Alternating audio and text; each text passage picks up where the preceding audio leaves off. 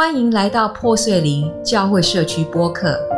我们是一群在一起从事一项业务时，不知不觉地成为了一个社区。我们来自不同的教会背景，通过了多年的会面和一起工作，发现了彼此相爱的必要条件和罪由等等。当上帝赋予我们能力去理解他不可思议的爱时，我们发现自己越来越远离制度化的教会。因为稍不注意，我们发现它有时候完全隔绝了我们的日常生活。对于我们和我们的家人来说，这不是一个健康的地方。所以，我们回到它简单的福音：认识上帝、被爱和彼此相爱。也许这个地方可能会激励一些像我们以前一样。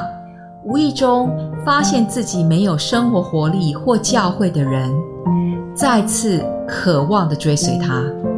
每一季我们都会分享我们成员的故事，分享我们如何找到基督的原始、未经编辑的旅程，以及我们今天的生活。我们希望通过分享我们的故事，可以激励他人避免我们所犯的错误，并鼓励彼此继续前进。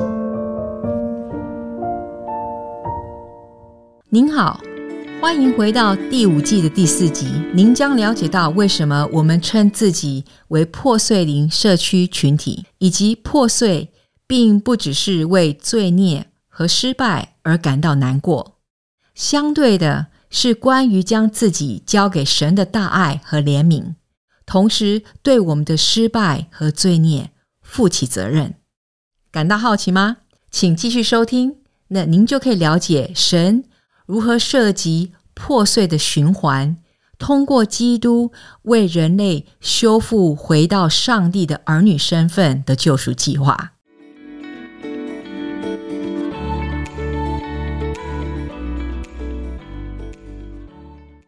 为什么我们称自己为破碎灵社区群体？首先，它是关于社区群体。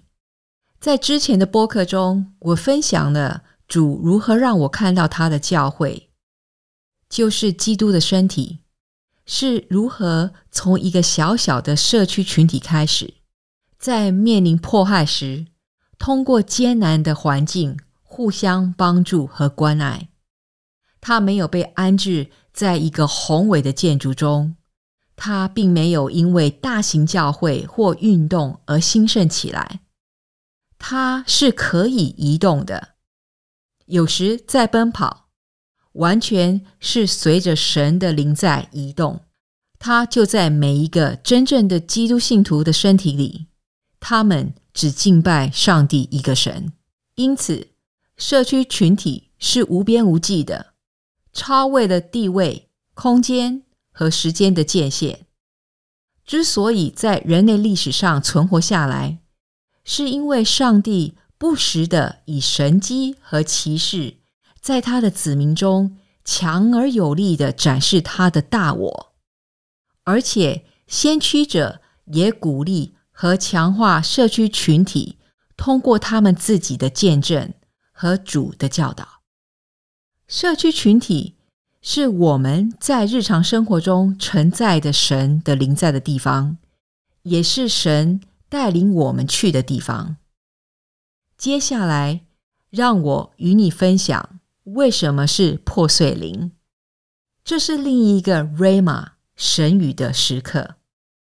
主教导我接受 Dunamis，D-U-N-I-M-I-S，神的力量，以便能够彼此相爱，正如他在约翰福音第十三章三十四到三十五节中的命令。我给你们一个新命令：彼此相爱。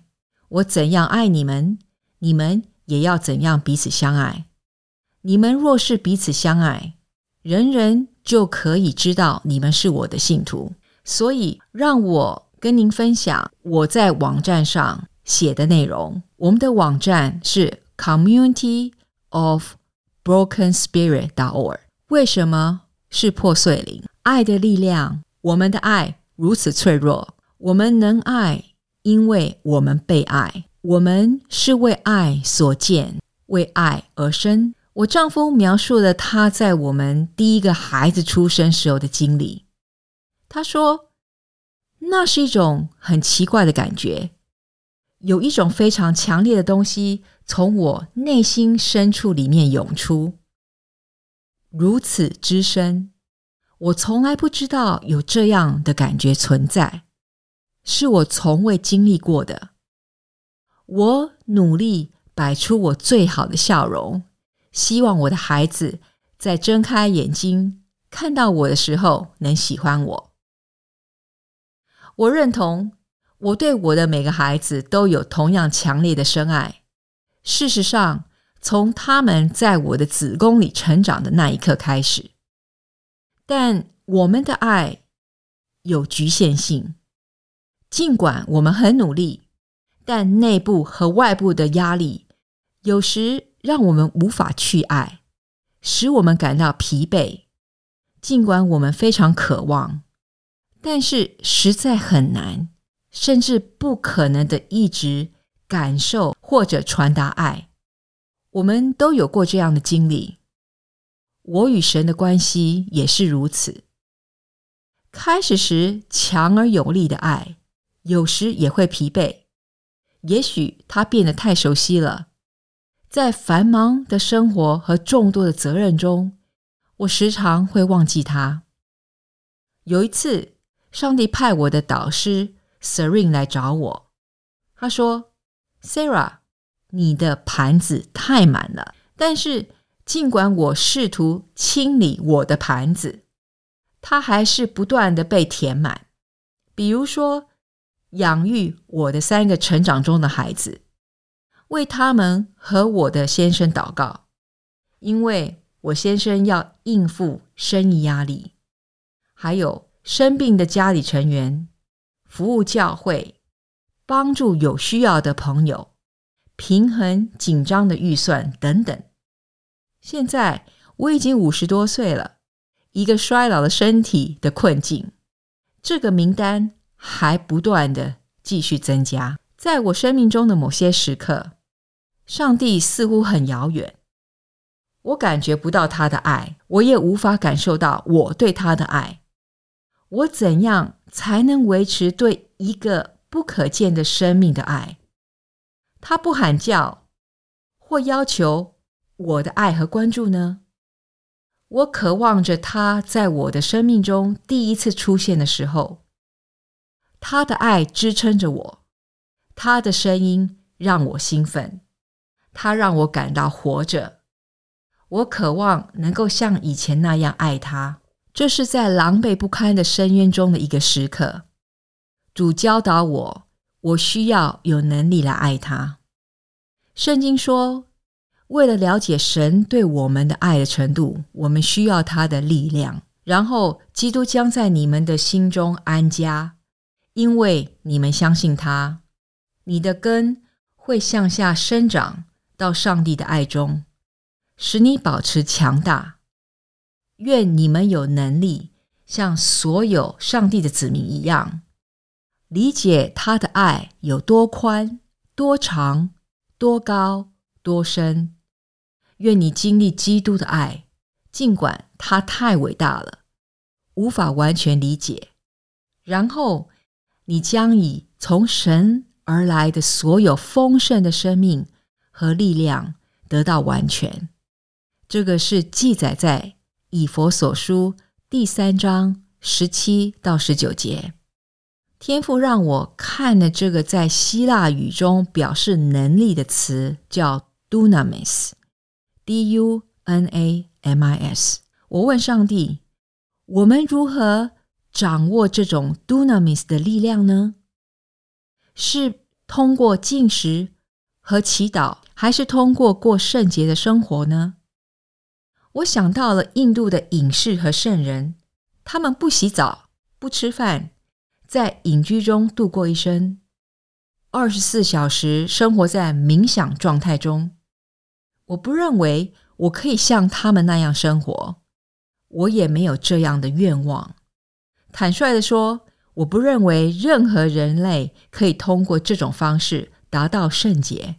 二零零八年十月，我读了鲍勃·索尔格的一本书《秘境的秘密》，其中他分享了他对罗马书第一章三到四节的启示。他说：“论到他的儿子耶稣基督，我们的主，他照着肉身从大卫的后裔生出来，又照着圣洁的灵，因此死里复活，被宣告为神有全能的儿子。”在第十七节，除了“全能”这个词让我精神振奋之外，我也被他在诗篇第五十一章十一节中。分享的一个启示所吸引，稍后我将解释给您听。我思考的这些话，开始在我的日记中画画，因为我仔细聆听了，我觉得圣灵正在向我展示的东西。你可以在我们的网站上找到这幅图画说明。我心想，第一个是上帝的灵。在创世纪第一章第二节说，上帝的灵首先被揭示为他的灵，不是圣灵。我画了一个三角形来代表神的灵。第二个呢是人类的灵，在诗篇第五十一篇里面，我在下面画了另外一个三角形，代表人类的灵。我想最好的例子。必须是大卫王，这是一个深深的、毫不掩饰的爱着上帝的人。上帝甚至把他描述为自己眼中的苹果。但只有通过先知的智慧启示，大卫王才突然看见他所做的事情的程度和丑陋性，通奸、觊觎他人的妻子和策划谋杀等等。一个人竟然对自己的罪行视而不见，更何况大卫是一个与上帝亲密无间的人。他意识到自己是上帝的儿子，他意识到对上帝来说，他完全失败了，他犯了罪。他在诗篇五十一章第四节中坦诚的承认了这一点。他说：“我得罪了你，也只有你。我做了你眼中的恶事。”他知道自己完全没有借口，也没有办法赎回自己。在那惊慌失措的时刻，意识到上帝要厌恶的转身离开他，他完全悔改的承认了自己的罪行，完全崩溃和悔恨，并向主呼喊。神的祭是破碎的灵，伤心痛悔的心。神啊，你必不轻看这些。这是在诗篇五十一章第十七节。这就是一个密切了解神心意的人的智慧。第三个圣灵，在诗篇五十一章十一节。尽管如此，失去与神的亲密关系的可能性使他感到恐惧。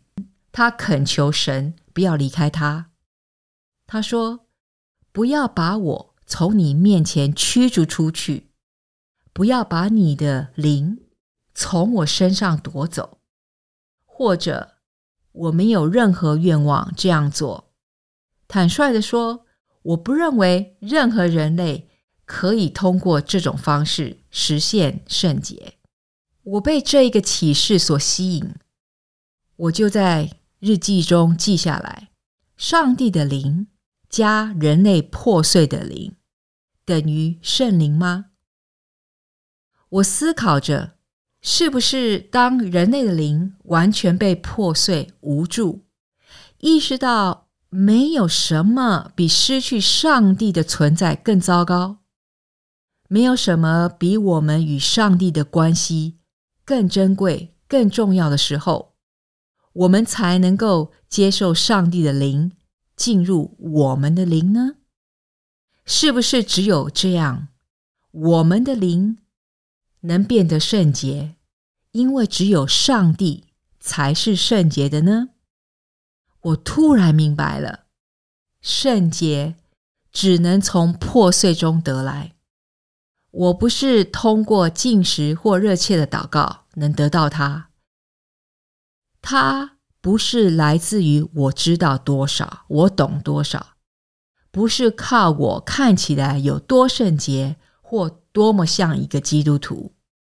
它当然不是来自我的成就，不是我有多好，它不是以我对上帝或教会的服务程度来衡量。它不是当我变得完美的时候，因为我永远不会做到。我开始意识到，破碎并不是为我的罪和失败感到难过，它是在充分认知和拥有我的失败和罪孽的情况下，将自己交给神的大爱和怜悯。我的降服允许神的灵。进入我人类的灵。当我看到第一个三角形下降到第二个三角形时，其中交叉的部分是一个六边形。这时，神的灵和我的灵合二为一。我可以不靠人的灵，而靠神的灵来领导我的生活。这个六边形是主。在以后的岁月里，向我们揭示的许多符号和标志之一，它代表了上帝的圣洁在人身上的体现，也代表了圣洁的灵。六边形的意义对我来说并不清楚，直到二零一五年左右，主带领我打开了祈祷库，这是一个我被引导租来的地方。曾经是一家银行的一部分，仅仅是聆听和等待上帝一次又一次的解开，总是如此的有趣。即使需要几年时间才能得到全貌。第五，圣洁就是力量。通过上帝的圣洁或圣灵，力量被释放出来。这个力量是和基督复活的力量相同的 dunamis。开启圣灵这种复活力量的关键在于破碎。新约中的一个例子是耶稣的基督彼得。门徒们曾以为天上的军队会下来打败他们的敌人，这将证明耶稣是弥赛亚。但事情的结果并不像他们所预料的那样。尽管彼得很张扬，人缘很好，也很受人欢迎。当他看见耶稣被捕，没有反抗，准备上十字架时，他无法抵御那种恐惧。他对主的爱使他失望了，他的信仰被击碎了。当他第三次听到鸡叫的时候，他的灵受到了摧残和折磨，因为那时他想起了他的誓言，绝不出卖主。当他们在海边吃早餐时，复活的主问了彼得三个简单的问题。事实上，这是耶稣问彼得同一个问题三次，以抵消彼得的三次失败。唯一重要的是，彼得，你爱我吗？彼得深深的自省，他感受到他不配、破碎和悔恨，他意识到。这颗脆弱和破碎的心确实爱着主，这就是他唯一所需要的一切。他的破碎使他有能力去理解和品尝爱。他的破碎和完全恢复，现在有资格并且准备好在五旬节那天接受圣灵。剩下的我们都从历史中知道，改变任何人的力量。就存在破碎灵当中。我想到了罗马书第一章三到四节，他的儿子耶稣基督，我们的主，他从大卫的后裔，照着肉身生的，宣称是神的儿子，有全能，就是 dunamis，由于圣洁的灵，圣灵，因此从死里复活。我在我的日记中分解如下：二零一五年十二月二十九号，我正试图用中文和祷告库的 COPS 成员分享这一点。其中一位七十岁的老奶奶，她是一位蛮新的基督徒，她的名字是海珠。海珠兴奋的冲口而出：“耶稣根本就是神的儿子！”我回想到。他喜悦的爆发，这是多么大的启示啊！因为他通常是一个非常安静和保守的人，我感到非常的振奋。在分享这些的时候，几年前对我来说可能有点迷糊的东西，现在已经变得非常清晰。以下是我所捕捉的摘要：首先，耶稣是神的儿子。其次，他必须从肉体中出生，是大卫的后裔。他的身体必须被打破，以承担人类肉体的所有罪孽的惩罚。在十字架上，耶稣甘愿被诬陷、被殴打、被折磨，最后被钉在十字架上，承担了这种身体的破碎。但这还不够。我们看到他的人的灵也必须被打破，他到了绝望的深渊，直到感觉被抛弃和与上帝疏远的地步，精神完全崩溃。在那里，耶稣哭了，他说：“我的上帝，我的上帝，你为什么抛弃我？”于是他死了。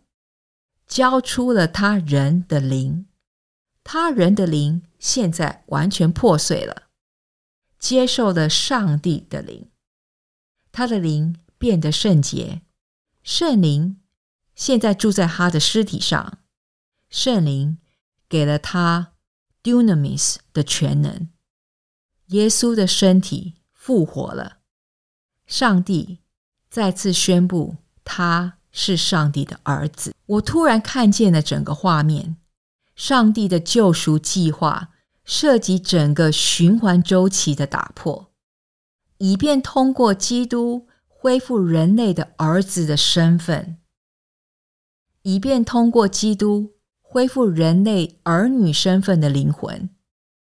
亚当失去的东西，基督必须再次经历出生、死亡。和复活的整个周期，以恢复我们人类的儿女的身份，并从魔鬼手中夺回人类对地球的统治权。听完这些分享，您觉得有些共鸣吗？如果您可以在哔哩哔哩或者在 Apple Podcast 给我们点赞支持，或者写一些回馈，让我们知道，我们真的会很感激。在下周的节目中，您将了解为什么破碎是一件好事，以及如何在日常生活中利用它来发挥我们的优势。下周见！听完今天的内容，您的感受如何呢？如果您觉得这一集引起了您的共鸣，或者您想分享你的故事，请在 Apple 播客上点赞和评论。通过点赞和评论，您不仅鼓励我们制作团队的辛苦，您同时也帮助了更多人找到这个博客。如果您有兴趣，我们在 Community of Broken Spirit dot org 也有一个博客，每周发布两次。我们会在 Community of Broken Spirit dot org 分享会员过去和现在的故事。和我们期刊的部分内容，感谢您的收听。在此刻，我们也要鼓励您，请记得，在天父的眼里，你永远是很重要的。